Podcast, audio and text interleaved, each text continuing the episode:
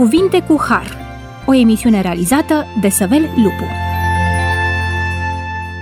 Bun venit la emisiunea Cuvinte cu Har. Suntem din nou astăzi împreună la microfoanele emisiunii Cuvinte cu Har și dorim să discutăm despre legea lui Dumnezeu. Este un subiect profund, un subiect care are de a face cu fiecare dintre noi, deoarece fiecare suntem responsabili față de Dumnezeul nostru, față de Creatorul nostru. Biblia ne vorbește despre o distinție clară între legea lui Dumnezeu, legea morală și legile lui Moise. De fapt, această distinție o vedem și în Faptele Apostolilor, la capitolul 6, versetul 14, unde ne este spus În adevăr, L-am auzit zicând că acest Iisus din Nazaret va dărâma locașul acesta și va schimba obiceiurile pe care ni le-a dat Moise.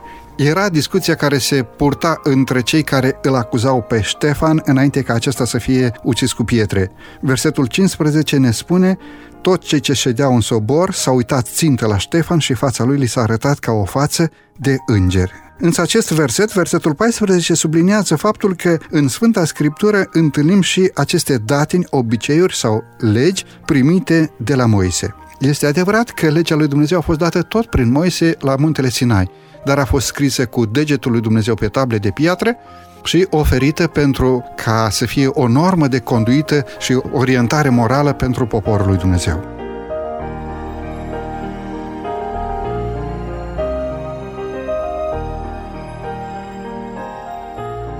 Suntem astăzi împreună cu domnul pastor Rașcu Florin și discutăm acest subiect deosebit de important. Bun venit! Bine v-am găsit, mulțumesc tare mult pentru invitație. Dacă ne uităm în Sfânta Scriptură, descoperim faptul că legea ceremonială cuprindea reguli cu privire la slujbele din sanctuar, jerfe, ceremonii, sărbători, valabile doar până la prima venire a Domnului Hristos, până la jertfa sa pe cruce, până când perdeaua s-a rupt de sus până jos. De asemenea, Dumnezeu a oferit prin Moise și legea sănătății și în cadrul discuției de astăzi dorim să dezbatem ceea ce înseamnă pentru noi și dacă este valabilă legea sănătății primită prin Moise. Legea ceremonială este numită în Biblie și legea lui Moise, spre deosebire de legea morală, care este numită legea lui Dumnezeu. Haideți ca să pornim la drum prin a puncta câteva versete care fac deosebirea între legea lui Dumnezeu și legea lui Moise. Domnul Rașcu, vă rog. În momentul în care vorbim despre legea lui Dumnezeu și legea lui Moise, trebuie să fie concretizat foarte bine în mintea noastră diferența între cele două tipuri de legi. Legea lui Dumnezeu este legea veșnică a lui Dumnezeu, care are un caracter imuabil de neschimbat, însă atunci când ne gândim și vorbim despre legea lui Moise, vom găsi, așa cum ați amintit dumneavoastră în introducerea pe care ați făcut-o, mai multe tipuri de legi. Și aș vrea să luăm câteva versete din Sfânta Scriptură pentru a identifica lege morală, lege ceremonială și uh, în uh, această numire generică, legea lui Moise, să vedem ce tipuri de legi se regăsesc, care a fost uh, valabilitatea ca și durată de timp a acestor legi și care legi se mai aplică nouă astăzi. Pentru că vreau să înțelegem că atât Dumnezeu cât și Moise, prin inspirație divine tot de la Dumnezeu, dau un anumit uh, tip de legi cu o anumită utilitate, iar legea aceea este valabilă atâta timp cât continuă să fie utilă pentru om. În momentul în care legea nu-și mai găsește utilitatea, își găsește în același timp și finalitatea. Roman, capitolul 7, versetul 22, spune așa, fiindcă după omul dinăuntru îmi place legea lui Dumnezeu, dar vând în mădularele mele o altă lege care se luptă împotriva legii primite de mintea mea și mă ține rob legii păcatului, care este în mădularele mele. Iar versetul 24 spune, o nenorocitul de mine, cine mă va izbăvi de acest trup de moarte? Avem aici sintagma legea lui Dumnezeu legea lui Dumnezeu care mă conștientizează de păcatul pe care eu l-am făcut și legea lui Dumnezeu care intră în contradicție cu firea omenească. Da? Pentru că ce se întâmplă în momentul în care noi am început să trăim o viață de păcat, într-un mod nefericit am ajuns să iubim păcatul acela și am uh, ajuns să dezvoltăm un stil de viață caracterizat de păcat. Ei bine, dar în același timp, în mintea noastră este pus cuvântul lui Dumnezeu, legea lui Dumnezeu, care intră în contradicție cu plăcerea aceasta noastră pentru păcat. Și în lupta aceasta pe care o descrie într-un mod detaliat Pavel în Roman capitolul 7, la final spune, o nenorocitul de mine, cine mă va izbăvi de acest trup de moarte? Trup în care se găsește plăcerea aceasta pentru păcat. Legea aceasta lui Dumnezeu este pusă în gândul nostru, în ADN-ul nostru. Și atunci, intrând în contradicție cu plăcerea spre păcat, ține de decizia, de voința noastră, de lupta pe care noi o purtăm, să dăm câștig de cauză uneia dintre cele două legi, legii lui Dumnezeu sau legii păcatului. Întrebarea care se naște în acest context, legea aceasta a lui Dumnezeu care luptă împotriva păcatului, mai este utilă pentru om astăzi sau nu mai este utilă? Sigur că da. Atâta timp cât există păcat pe pământul acesta, da, și atâta timp cât noi trăim într-un context al păcatului, în mod necesar avem nevoie de o lege a lui Dumnezeu care să ne ajute să ne ținem departe de păcat și prin care să înțelegem că anumite lucruri ne sunt permise, iar altele nu ne sunt permise. Există o categorie de credincioși, există o categorie de oameni, de creștini, care subliniază faptul că la cruce Domnul Hristos a desfințat tot ce înseamnă lege. De aceea aș dori ca în cadrul emisiunii de astăzi să punctăm foarte lămurit faptul că ceea ce Domnul Hristos a împlinit la cruce ține de ceremonie, de datină, de tradiție iudaică, iar această lege, numită legea lui Dumnezeu, a rămas valabilă pentru totdeauna, până la cruce, de la cruce în continuare și va rămâne pentru veșnicii baza tronului lui Dumnezeu ca să putem să-i ajutăm pe ascultătorii noștri să înțeleagă, pentru că este adevărat ceea ce spuneți dumneavoastră, Există biserici, există lideri religioși, oameni care au studiat teologia și spun, domnule, la cruce, da, s-a pus capăt legii. Și uh, sunt și alții teologi, sunt uh, alte biserici care spun, nu, domnule, legea a mers mai departe. Și acum oamenii intră în confuzie pe cine să credem, pe unii sau pe ceilalți. Eu îi îndemn pe ascultătorii noștri să privească în Sfânta Scriptură, să studieze tot ce înseamnă lege prezentă în Sfânta Scriptură și să vedem care lege a luat sfârșit și care a mers mai departe. Pentru a înțelege lucrul acesta este bine să tratăm uh, legea în termen de utilitate. Da? Am vorbit despre legea aceasta pe care o numește Pavel, legea lui Dumnezeu. Și am stabilit că este utilă atâta timp cât există păcatul. Deci atât timp cât păcat există, am nevoie de o lege care să-mi spună să nu păcătuiesc. Vă dau un alt exemplu.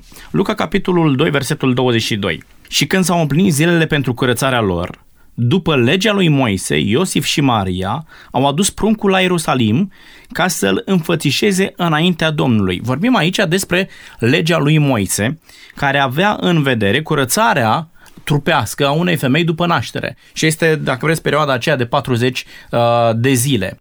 Uh, în perioada aceasta, femeia nu avea voie să intre în biserică, uh, motiv pentru care așteaptă să se împlinească zilele acelea pentru curățarea lor și ulterior să intre în biserică, să intre la Ierusalim, în templu. Vorbim aici despre o lege a sănătății. Acum, eu vreau să vă întreb, mai este practicabilă o astfel de lege în uh, societatea contemporană nouă? Societatea în care trăim impune niște legi foarte stricte în domeniul sănătății care putem să spunem că și-au izvorul tot în Sfânta Scriptură, în ceea ce Dumnezeu a descoperit lui Moise sau prin Moise omului în speță omului generic. Omul există pe pământ. Exact. Vedeți, vedeți-vă ce spune Scriptura cu sute de ani în urmă, cu mii de ani în urmă, uh, medicina descoperă astăzi. Da? Și este perioada aceea în care femeia trebuie să se curețe. Însă astăzi sunt metode mult mai la îndemână da? și mult mai rapide decât atunci. Pe când, când vorbim despre legea lui Dumnezeu, legea lui Dumnezeu funcționa pe timpul lui Moise la fel cum funcționează și astăzi. Legea lui Dumnezeu îi spunea lui Moise, nu este bine să furi, așa cum îmi spune și mie astăzi. Nu este bine să furi. Legea lui Dumnezeu spunea atunci, nu este bine să minți, cum îmi spune și mie astăzi, nu este bine să minți. Nu suportă nici uh, o schimbare. Deci mai departe. Luca, capitolul 24, versetul 44. Apoi le-a zis, Iată ce vă spuneam când eram cu voi, că trebuie să se împlinească tot ce este scris despre mine în legea lui Moise, în proroci și în psalmi. Este declarația Domnului Hristos despre ceea ce prorocii Vechiului Testament, psalmi și legea lui Moise, după cum este denumită în Sfânta Scriptură, preciza în legătură sau privitor la Domnul Hristos, la prima sa venire pe pământul acesta pentru a aduce jertfa de ispășire în vederea iertării păcatelor. Înțelegeți, aici uh, sensul de lege capătă o altă nuanță decât în primul. Nu mai vorbim despre o lege a sănătății, ci vorbim în mod generic despre tot ce înseamnă lege și aici, în mod special, se referă la Tora. da? versetul acesta. Tot ce este scris în legea lui Moise, în proroci și în psalmi. Fapte capitolul 13, versetul 39. Și oricine crede este iertat prin el de toate lucrurile de care n-ați putut fi iertați prin legea lui Moise. Și aici vorbim despre o lege ceremonială. Ce se întâmpla? În, în momentul în care omul păcătuia, aducea la templu un miel asupra căruia își punea mâinile, își punea mâinile pe capul mielului, mărturisea păcatele, mielul acela era sacrificat, da? Iar ei, oamenii aceștia, aveau credința că prin sacrificarea acestui miel păcatele le sunt iertate, dar mielul acela nu făcea decât să simbolizeze adevăratul miel, și anume pe Iisus Hristos, care urma să vină să se jertfească de bunăvoie la inițiativa lui pe crucea Golgotei. Păcatele nu erau iertate de miel, nu erau iertate de liturgica de la templu, nu erau iertate de ceremonia de acolo, ci păcatele erau iertate de jertfa lui Isus Hristos. De aceea le spune Luca și oricine crede este iertat prin el de toate lucrurile de care n-ați putut fi iertați prin legea lui Moise. Și aici vorbim de o lege ceremonială. Și acum eu vă întreb, vorbind în termen de utilitate despre lege, mai este necesar ca astăzi un om să aducă un miel, să-și pună mâinile pe capul mielului, să-și mărturisească păcatele, să fie sacrificat mielul acela, sângele mielului să fie uh, stropit pe altar ca să primească iertare? De fapt, întreaga simbolistică de la templu, primată de la cortul întâlnirii, apoi de la templul lui Solomon, avea în centrul serviciului de închinare jerfa. Era o simbolistică care trimitea la Domnul Hristos, care viza împlinirea acelui simbol în prezența Mântuitorului pe pământul acesta în viața lui neprihănită și în jertfa pe care Domnul Hristos a adus-o la cruce pentru fiecare dintre noi. Ori, faptul că jertfa Domnului Hristos a împlinit pe pământul acesta în zilele lui Ponciu Pilat, când Domnul Hristos de bunăvoie a întins mâinile pe lemnul crucii și a adus jertfa de ispășire propriul său sânge în favoarea omului păcătos, spunem cu tărie că cele ceremoniale, cele privitoare la Vechiul Testament au fost împlinite de Isus Hristos sau și-au ajuns ținta, s-au împlinit scopul. Și nu își mai regăsește utilitate o astfel de practică astăzi. Dacă acea jertfă care trimitea la Golgota a avut deja loc da? nu mai are nicio utilitate ca astăzi un om să ia un miel și să aducă o astfel de jertfă, pentru că mielul, spune Scriptura, a fost jertfit, și anume Iisus Hristos. Un alt tip de lege. Atunci unii din partida fariseilor, care crezuseră, s-au ridicat și au zis că neamurile trebuie să fie, că neamurile trebuie să fie tăiate împrejur și să li se ceară să păzească legea lui Moise. Tăierea împrejur, da, era o legea lui Moise, era un semn exterior că toți cei tăiați împrejur, care, uh, dacă vreți din o altă perspectivă, este o lege ce ține de legea sănătății, dar era un semn exterior că oamenii aceia aparțin poporului uh, Israel. Da? Ei bine, astăzi nu mai este nevoie de un astfel de uh, semn, pentru că Mântuitorul stabilește un alt semn vizibil prin care oamenii uh, declară într-un mod public aparțin lui Dumnezeu și vorbim aici despre actul botezului. Nu mai este nevoie ca cineva să fie tăiat împrejur astăzi, decât dacă o face din motive de sănătate și chiar este uh, recomandat. Dar nu mai este cerut cu același imperativ cum era cerut pe timpul lui Moise. Pentru istoria Vechiului Testament era un semn al apartenenței de poporul lui Dumnezeu, un semn cerut și îngăduit de Dumnezeu pentru poporul Israel aparținător sau care făcea parte din legea ceremonială. Ori, discutând despre legea lui Dumnezeu, în 1 Corinteni, capitolul 9, versetul 21, Marele Apostol Pavel îi explică faptul că cei care sunt fără lege, referitor la cei care veneau dintre neamuri, care nu observau pe Dumnezeu și care nu aveau dragostea de Dumnezeu, care nu doreau să știe despre Dumnezeu, deci fără niciun fel de lege, îi explică faptul că m-am făcut ca și cum, ca și cum aș fi fost fără lege, măcar că nu sunt fără o lege a lui Dumnezeu, ci sunt sub legea lui Hristos. Ca să câștig, spune apostolul, pe cei fără lege. Dacă tăierea împrejur era un simbol al apartenenței israelitului la poporul lui Dumnezeu, vine apostolul Pavel și zice, nu sunt fără o lege, sunt cu legea lui Dumnezeu. Sunt sub legea lui Hristos, dar m-am făcut fără lege pentru cei care n-au niciun fel de lege. Acum vreau să înțelegem un lucru și ascultătorii noștri să înțeleagă faptul că evreii erau uh, tăiați împrejur nu presupunea cu necesitate că doar ei vor fi mântuiți. Existau și alți oameni care făceau parte din alte popoare, dar în limita cunoașterii lor de Dumnezeu erau credincioși lui Dumnezeu și oamenii aceia erau mântuiți, pentru că, și aici invit pe ascultători să citească acasă Isaia capitolul 56, în care Dumnezeu spune casa mea de rugăciune se va chema o casă de rugăciune pentru toate popoarele. Dar semnul acesta exterior, tăiarea împrejur, era doar un semn uh, vizibil. De aceea nu putem uh, uh, interpreta, nu putem înțelege, nu putem accepta legea aceasta ca fiind o lege cu caracter imoabil, așa cum este legea morală a lui Dumnezeu. Evrei, capitolul 10, versetul 28, ne pune în aten- atenția noastră un alt tip de lege care nu-și mai găsește utilitatea asta și explicăm de ce. Spune așa, cine a călcat legea lui Moise este omorât fără milă pe mărturia a doi sau trei martori.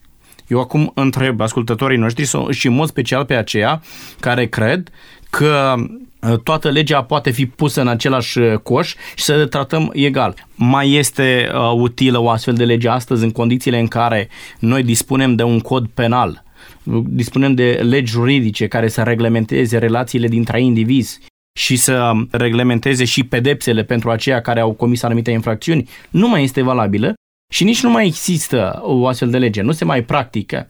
Aici vorbim despre tot legea lui Moise, dar vorbim despre legea juridică uh, dată de către Moise pentru ca să poată conduce poporul.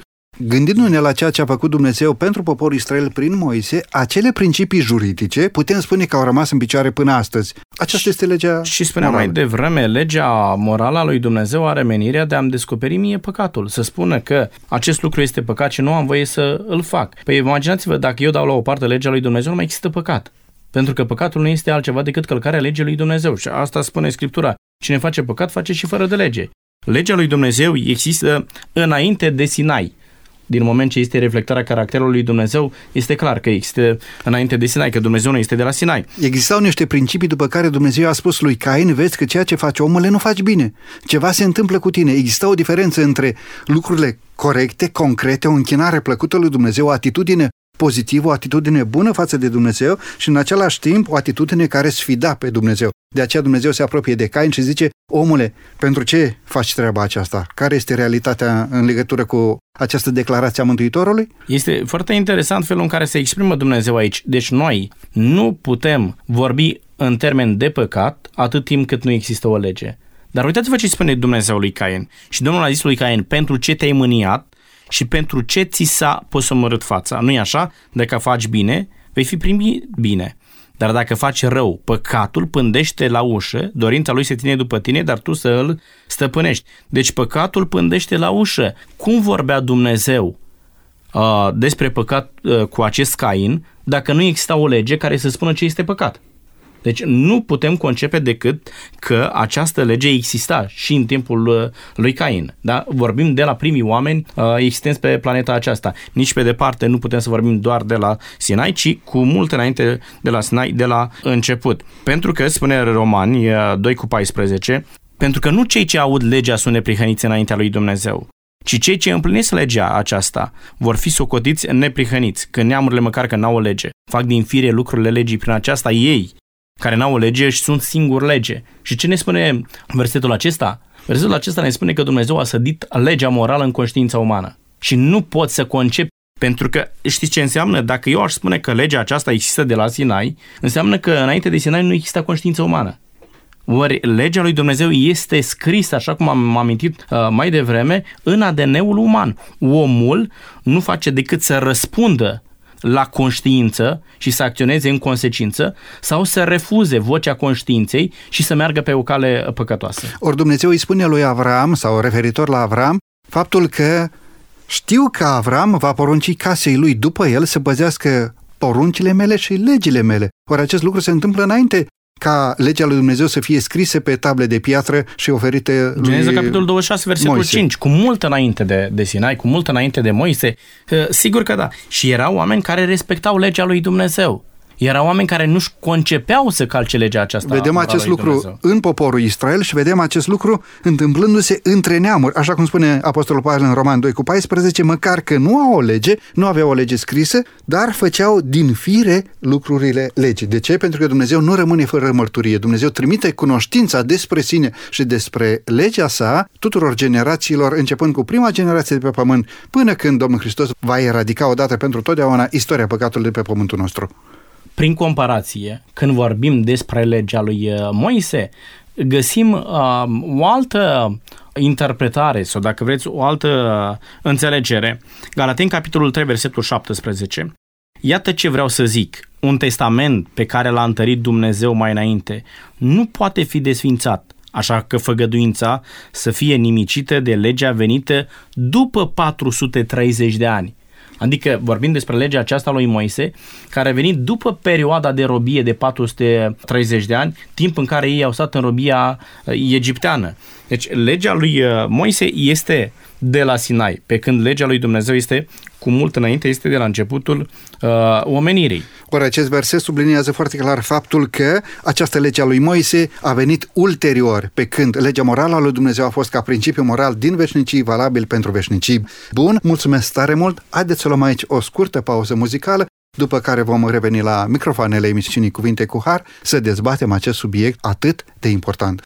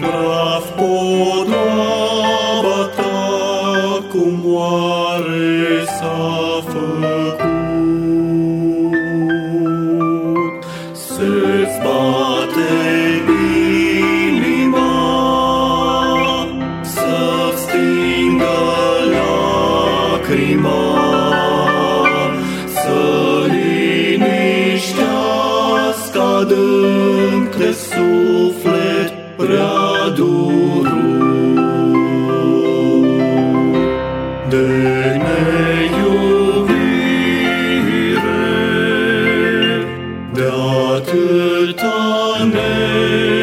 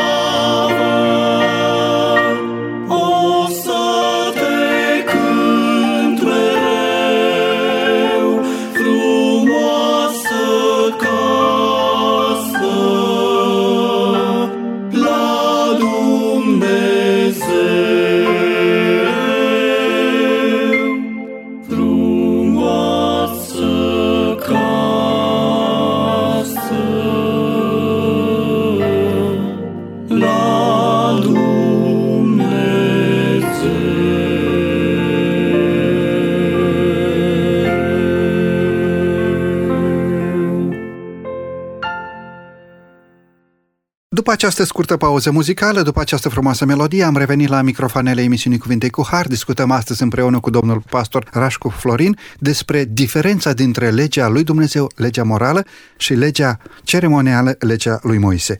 Dacă în prima parte a emisiunii am discutat despre faptul că legea lui Dumnezeu există înainte de Sinai, pe când legea lui Moise există de la Sinai pentru istoria poporului Israel, haideți să facem un pas înainte și să vedem cum a oferit Dumnezeu legea morală, cum a fost dată. Într-o manieră la care nu se gândea omul. Și e într-o manieră în care arată dacă vreți, durabilitatea legii lui Dumnezeu și valabilitatea legii lui Dumnezeu. Exod capitolul 31, versetul 18. Când a isprăvit Domnul de vorbit cu Moise pe muntele Sinai, i-a dat cele două table ale mărturiei, table de piatră, scrise cu degetul lui Dumnezeu. Deci, pe lângă faptul că cel care scrie legea aceasta este Dumnezeu, o scrie și pe două table de piatră, pentru ca să nu fie uitată legea aceasta lui Dumnezeu. Practic, haideți să, să înțelegem, pentru că lucrul acesta se întâmplă la, la Sinai, da? când Dumnezeu dă tablele de piatră, motiv pentru care unii pot interpreta că și legea lui Dumnezeu este uh, dată de la Sinai. Nu despre asta este vorba. Atunci despre ce vorbim aici? Înțelegem că poporul Israel stă timp de 430 de ani în robia egipteană. Trebuie să înțelegem ce înseamnă robie. Uh, timp de 430 uh, de ani, oamenii aceștia uh, nu au avut dreptul să gândească, ci singurul lor drept era să execute poruncile care veneau din partea uh, uh, egiptenilor. Ei bine, în perioada aceasta ei n-au avut dreptul să se închine, uh, n-au avut dreptul să-și uh, manifeste credința și așa mai departe. Timp de 430 de ani sunt câteva generații care s-au perindat, iar oamenii aceștia în această perioadă au uitat legea lui Dumnezeu, motiv pentru care, dacă ne uităm în uh, Cartea Exodului, capitolul 20, de la versetul 8 mai departe, începe porunca a patra prin care spune Aduți aminte de ziua a șaptea. Da? De ce? Pentru că ei uitaseră ziua aceasta, pentru că nu au avut posibilitatea unei practici prin care ziua a șaptea să fie păzită acolo. Când vorbim despre ceea ce s-a întâmplat la Sinai, este momentul în care Dumnezeu reeditează legea și o pune la dispoziția poporului. De fapt, momentul Sinai nu este o ocazie în care Dumnezeu să inventeze ceva nou. Nu este momentul în care Dumnezeu să dea niște rânduieli și niște practici ceremoniale pentru popor. Practicile și rânduielile ceremoniale pentru popor nu au fost date la Sinai.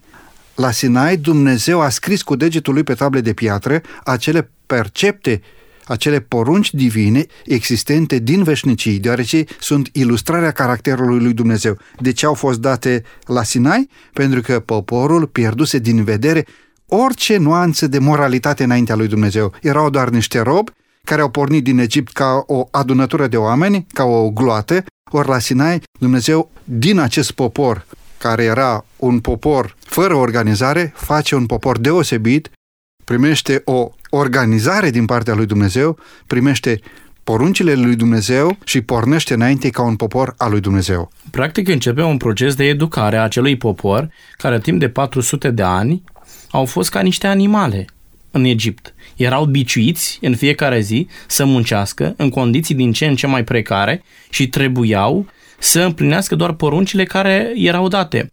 Ei, în astfel de condiții Dumnezeu îi scoate și este foarte interesant la începutul procesului de educare, primul lucru pe care îl face Dumnezeu este să le dea legea morală. Și aici înțelegem, dacă vreți, utilitatea existenței legii morale în viața omului. Dacă oamenii ar cunoaște și ar aplica în practica vieții lor legea morală, oamenii ar fi oameni educați, oameni cu bun simț, oameni cu temere de Dumnezeu. Păi imaginați-vă ce ar presupune, dacă vreți, doar pentru economie, ca oamenii să nu fure, doar dacă vreți în, în, în ideea aceasta de finanțe, în, ca oamenii să nu își însușească bunul altcuiva.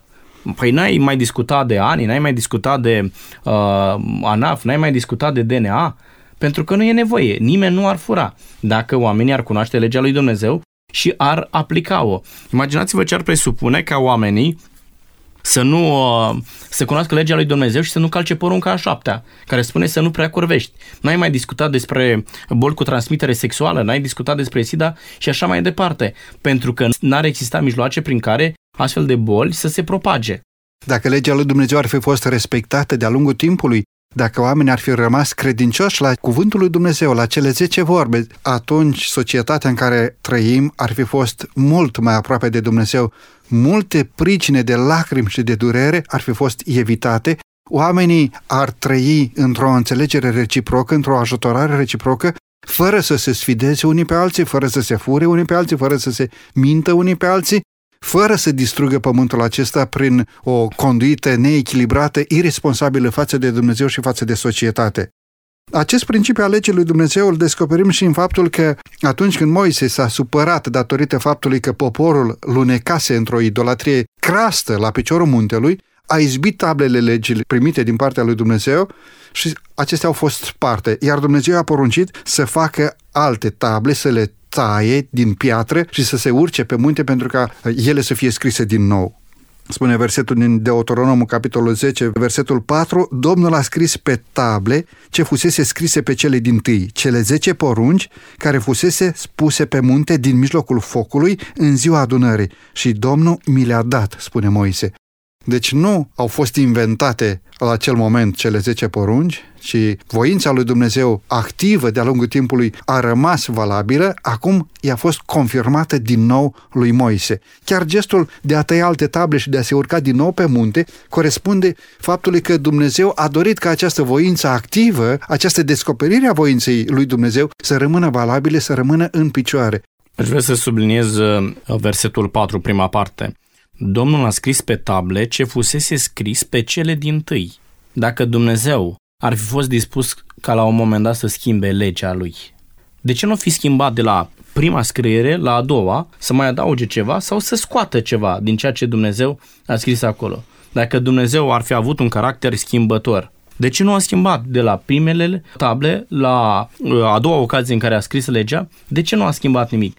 Însă cuvântul spune foarte clar, ce a fost scris pe primele table, același lucru a scris în a doua ocazie în care a scris uh, legea aceasta. Însă, cuvântul lui Dumnezeu spune, orice lucru bun și orice dar de săvârșit vine de sus de la Tatăl Luminilor, în care nu este nici schimbare, nici umbră de mutare. Ceea ce a scris Dumnezeu la început, aceea, același lucru îl scrie dacă este nevoie de un miliard de ori. În aceeași direcție, însuși Domnul Hristos, fiind prezent aici pe pământ, subliniază adevărul că legea lui Dumnezeu nu poate fi schimbată. Spune Mântuitorul, căci n-am venit să desfințez legea sau prorocii, n-am venit să desfințez, ci să împlinesc. Și apoi Domnul Hristos spune, cerul și pământul vor trece, dar cuvintele mele nu vor trece. Este mai lesne să treacă o cămilă prin urechile unui ac decât să cadă una dintre poruncile lui Dumnezeu. Aici este o discuție interminabilă între diferiți teologi care susțin, pe de o parte, valabilitatea legii lui Dumnezeu și o altă categorie care spune că legea lui Dumnezeu a fost desfințată, a fost șters zapisul cu porunci care ne stătea împotrivă. Ori Domnul Hristos nu a desfințat nimic a împlinit ce a fost de împlinit, cele ceremoniale, și a păstrat și a consfințit pentru viitor cele morale, legea lui Dumnezeu. Există distinția așezării legii lui Dumnezeu. Legea morală, legea scrisă pe table de piatră a fost pusă în chivot, pe când legea ceremonială a fost pusă lângă chivot. Am văzut că legea morală a fost scrisă de Domnul pe piatră. Când vorbim de legea ceremonială, spune Deuteronom capitolul 31, versetul 24. După ce a isprăvit Moise în totul descris într-o carte cuvintele legii acesteia, a dat următoarea poruncă leviților care duceau chivotul legământului Domnului.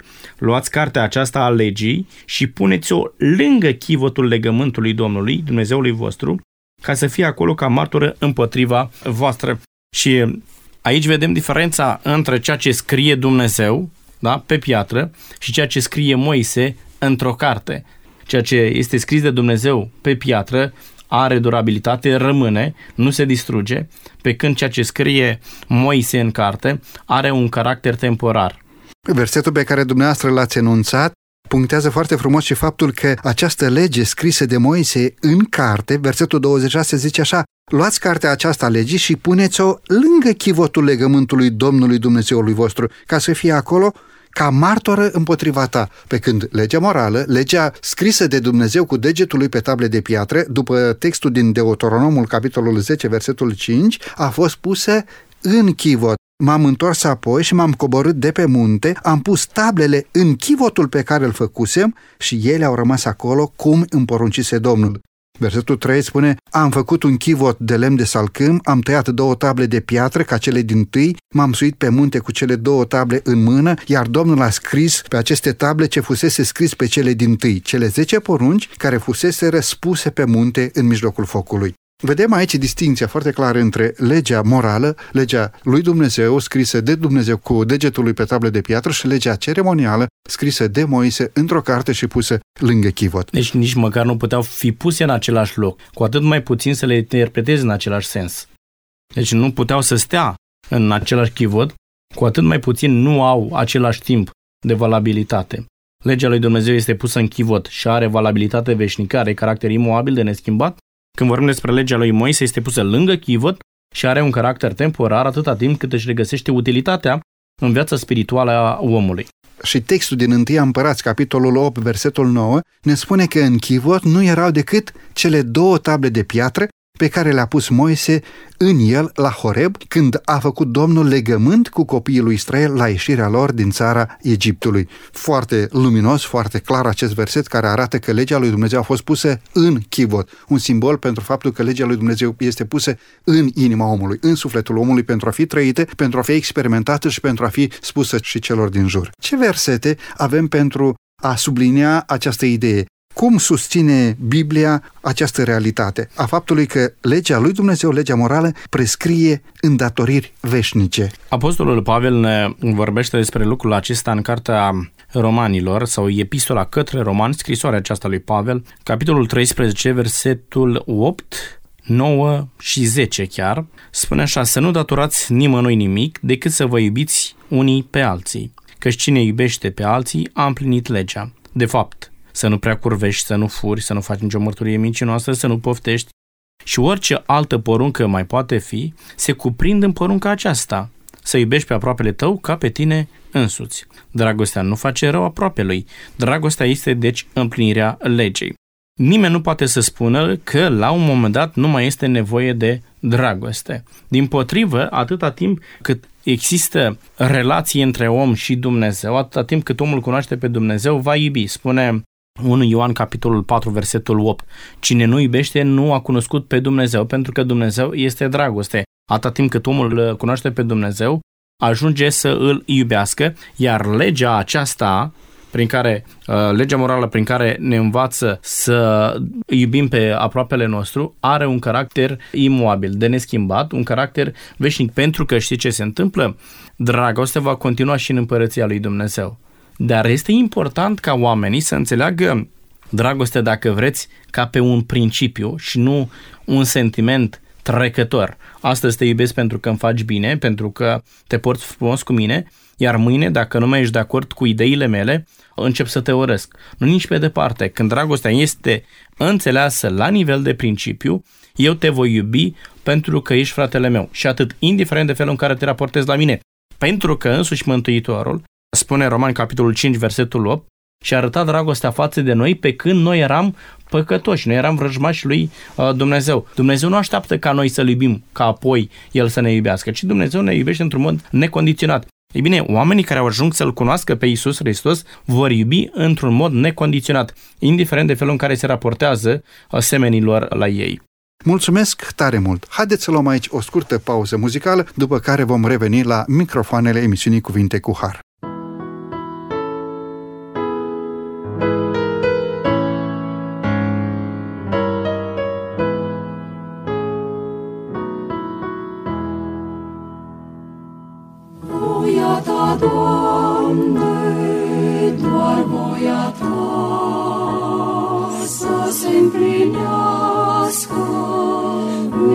Viața mea. Tu ești olarul, eu lutul sunt, fă din mine un vas prea sfânt. Voia ta, Doamne, voia ta, fie stăpână pe viața mea. Mai al ca neaua, fă-mă curat în clipa asta, cum s-au plecat. Voia ta, Doamne, doar voia ta, umple cu totul ființa mea, ca tot să vadă sunt și curat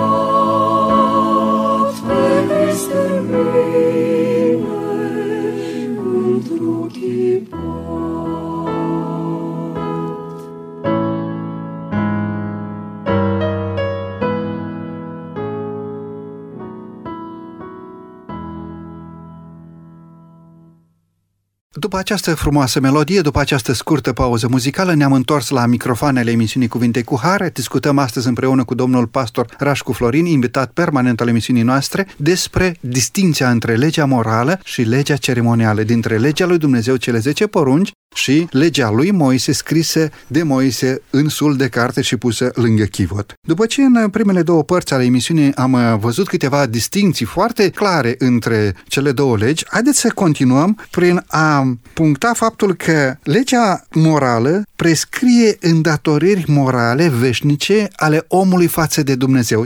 Când vorbim despre legea morală a lui Dumnezeu, trebuie să vedem ceea ce spune Isus Hristos despre legea morală, pentru că Isus Hristos este cel mai legitimat să vorbească despre legea morală a lui Dumnezeu, el însuși fiind acela care dă legea morală. Matei, capitolul 22, versetul 36 la 40. Și unul din ei, un învățător al legii, ca să-l ispitească, i-a pus întrebarea următoare. Învățătorule, care este cea mai mare poruncă din lege? Isus i-a răspuns. Să iubești pe Domnul Dumnezeul tău cu toată inima ta, cu tot sufletul tău și cu tot cugetul tău. Aceasta este cea din tâi și cea mai mare poruncă. Iar a doua asemenea ei este să iubești pe aproapele tău ca pe tine însuți. În aceste două porunci se cuprinde toată legea și prorocii. Ei, când ne uităm aici, știți ce găsim? Nu este altceva decât crezul monoteismului ebraic. Dacă ne vom uita în Sfânta Scriptură și vorbim aici în mod special de Deuteronom, capitolul 6, de la versetul 4, Spune așa, ascultă Israele, Domnul Dumnezeul tău este singurul Domn. Aici este exprimarea crezului monoteismului ebraic, care cuprindea următoarea practică, și anume, să iubești pe Domnul Dumnezeul tău cu toată inima ta, cu tot sufletul tău și cu toată puterea ta. Și poruncile acestea pe care ți le dau astăzi, să le ai în inima ta. Deci nu era ceva nou pe care Hristos aduce în atenția contemporanilor săi, ci reia ideea aceasta ca existând în legea morală a lui Dumnezeu. Omul trebuie să iubească pe Dumnezeu, omul trebuie să iubească pe semenul lui, indiferent de timp, indiferent de contextul cultural în care se află, uh, indiferent de educația pe care o are și indiferent de felul în care celălalt se raportează la el. Nu tot așa stau lucrurile în schimb, cu legea ceremonială. În timp ce legea morală prescrie îndatoriri morale veșnice care nu se vor schimba niciodată, când vorbim despre legea ceremonială, legea ceremonială prescrie o practică cu un caracter limitat în timp. Galaten, capitolul 5, versetul 2 la 3 ne spune așa Iată, eu, Pavel, vă spun că dacă vă veți tăia împrejur, Hristos nu vă va folosi la nimic. Și mărturisesc chiar așa încă o dată, oricărui om care primește tăierea împrejur, că este dator să împlinească toată legea. Deci, când vorbim despre legea ceremonială, prescrie îndatoriri cu caracter limitat în timp. Nu mai era nevoie să te tai împrejur ca să primești mântuirea, ca să arăți că faci parte din uh, poporul lui Dumnezeu, pentru că Hristos vine și arată un alt semn exterior prin care tu declari public că îl primești pe Dumnezeu și El însuși practică semnul acesta și anume botezul. În aceeași categorie de discuție, în aceeași categorie de legi care prescriu jertfe ceremoniale, servicii cultice ceremoniale, putem vorbi și despre faptul că legea ceremonială prescrie în egală măsură și zile de odihnă cu caracter ceremonial, acele sabate ale Vechiului Testament care erau privite ca sabate ceremoniale. Pe când sabatul zilei a șaptea este ziua de închinare lăsată de Dumnezeu pentru oameni, indiferent dacă este vorba de istoria Vechiului Testament sau este istoria Noului Testament și de asemenea valabilă pentru veșnicii după textele Sfintelor Scripturi despre sabatul zilei a șaptea, textul din Geneza, capitolul 2, cu versetul 2 la 3 ne spune așa, în ziua a șaptea Dumnezeu și-a sfârșit lucrarea pe care o făcuse și în ziua a șaptea s-a odihnit de toată lucrarea pe care el o făcuse. Dumnezeu a binecuvântat ziua a șaptea și a sfințit-o, pentru că în ziua aceasta s-a odihnit de toată lucrarea lui pe care o zidise și o făcuse. Iar versetul din Exodul 20 cu 8 la 11 ne atrage atenția asupra unui fapt, asupra posibilității ca această zi de închinare să fie uitată. Din păcate, Profețiile din Daniel ne spune că această zi de închinare nu doar că a fost uitată, ci în mod intenționat și schimbată. De aceea Exodul 20 8 la 11 ne zice Adu-ți aminte de ziua de odihnă ca să o sfințești, să lucrezi șase zile și să-ți faci tot lucrul tău, dar ziua șapte este ziua de odihnă închinată Domnului Dumnezeului tău. Și apoi această poruncă continuă până când sublinează faptul că însuși Dumnezeu a sfințit această zi. Dacă este să discutăm despre zilele de odihnă ceremoniale, putem să vorbim despre textul din Leviticul, capitolul 16, versetul 29 în continuare, unde spune că în luna a șaptea, în a zecea zi a lunii, să vă smeriți sufletele, să nu faceți nicio lucrare, nici băștinașul, nici străinul care locuiește în mijlocul vostru, căci în ziua aceasta se va face ispășire pentru voi înaintea Domnului. Ori dacă Domnul Hristos a împlinit cele ceremoniale în jertfa sa de la cruce, ce nevoie mai avem astăzi ca să observăm, să sfințim, să ținem ceea ce a fost împlinit la cruce? Însă la cruce a fost împlinite cele ceremoniale, cele care prescriau anumite datoriri temporare ale omului față de legea lui Moise. Chiar dacă această lege a lui Moise a fost oferită de Dumnezeu poporului Israel pentru o perioadă de timp până la împlinirea ei în momentul în care perdeaua care era în templu s-a rupt de sus până jos în momentul în care Domnul Hristos a strigat, s-a sfârșit, în momentul în care era uh, răstignit pe crucea Golgotei. Vreau să vă întreb, legea morală mai este valabilă și astăzi? Discuția noastră se învârte între legea morală, legea lui Dumnezeu și legea ceremonială. Ce s-a desfințat și ce a rămas în picioare? Haideți să vedem ce spune Scriptura. Matei, capitolul 5, versetul 17. Să nu credeți că am venit să stric legea sau prorocii. Am venit nu să stric, ci să împlinesc.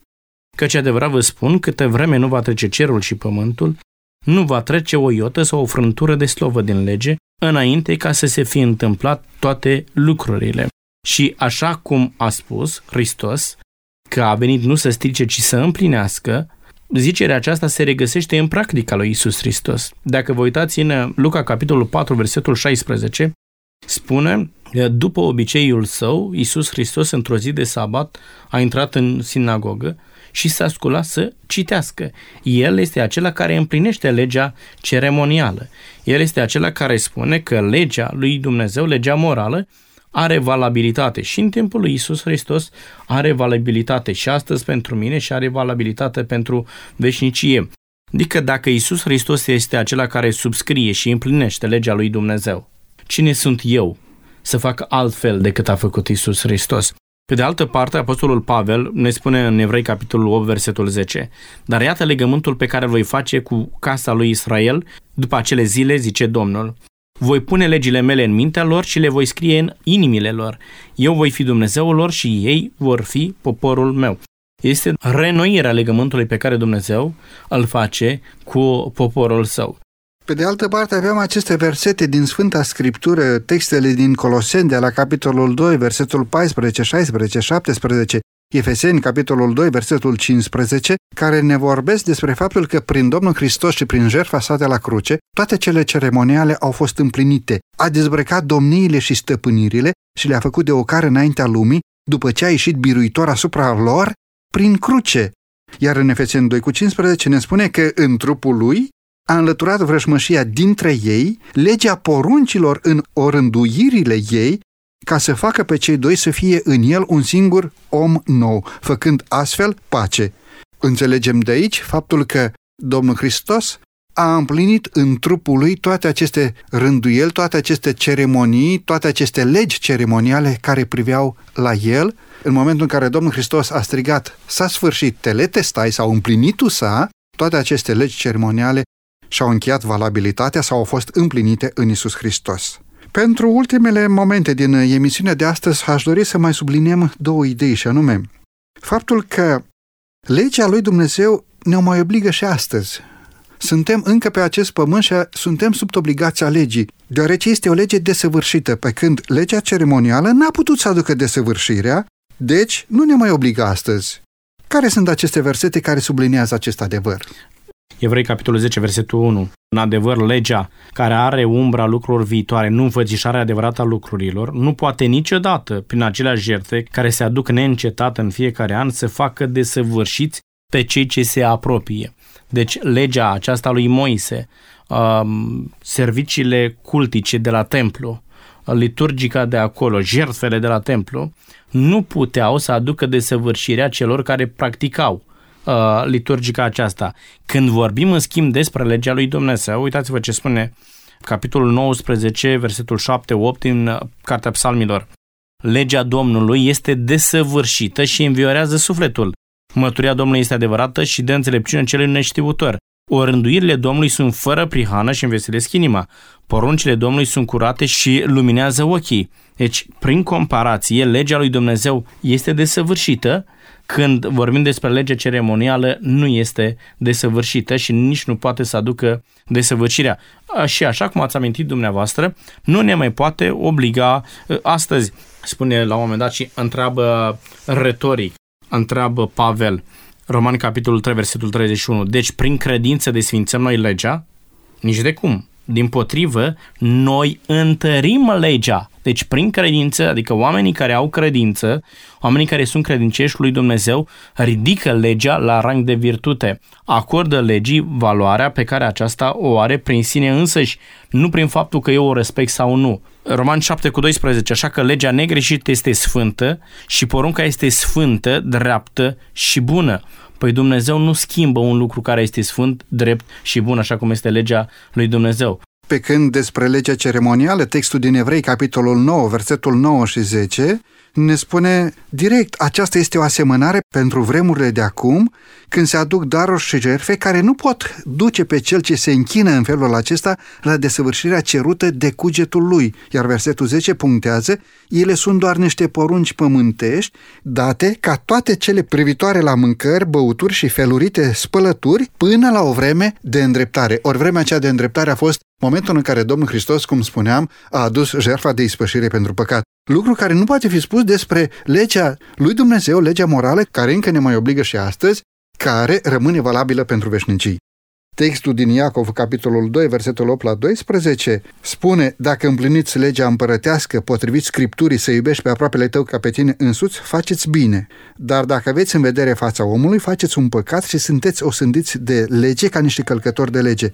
Căci cine păzește toată legea și greșește într-o singură poruncă, se face vinovat de toate.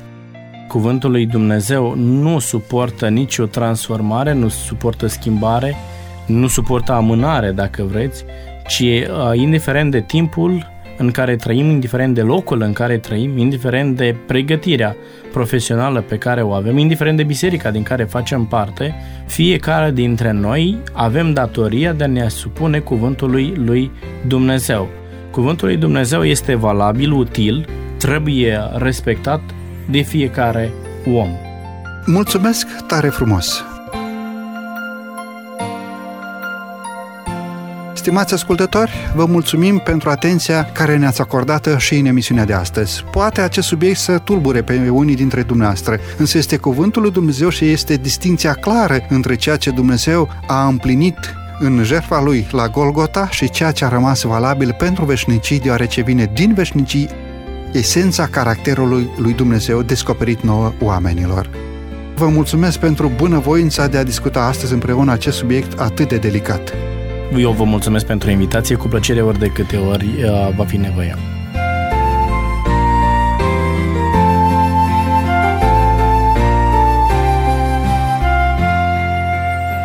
Stimați ascultători, doresc din toată inima să vă mulțumesc și dumneavoastră pentru că ne-ați primit din nou în casele dumneavoastră. De la microfonul emisiunii Cuvinte cu Har Săvel Lupu și din regia tehnică Teodorescu Cătălin, vă mulțumim pentru atenția cu care ne-ați urmărit. Până data viitoare, bunul Dumnezeu să fie cu noi cu toți. Numai bine tuturor!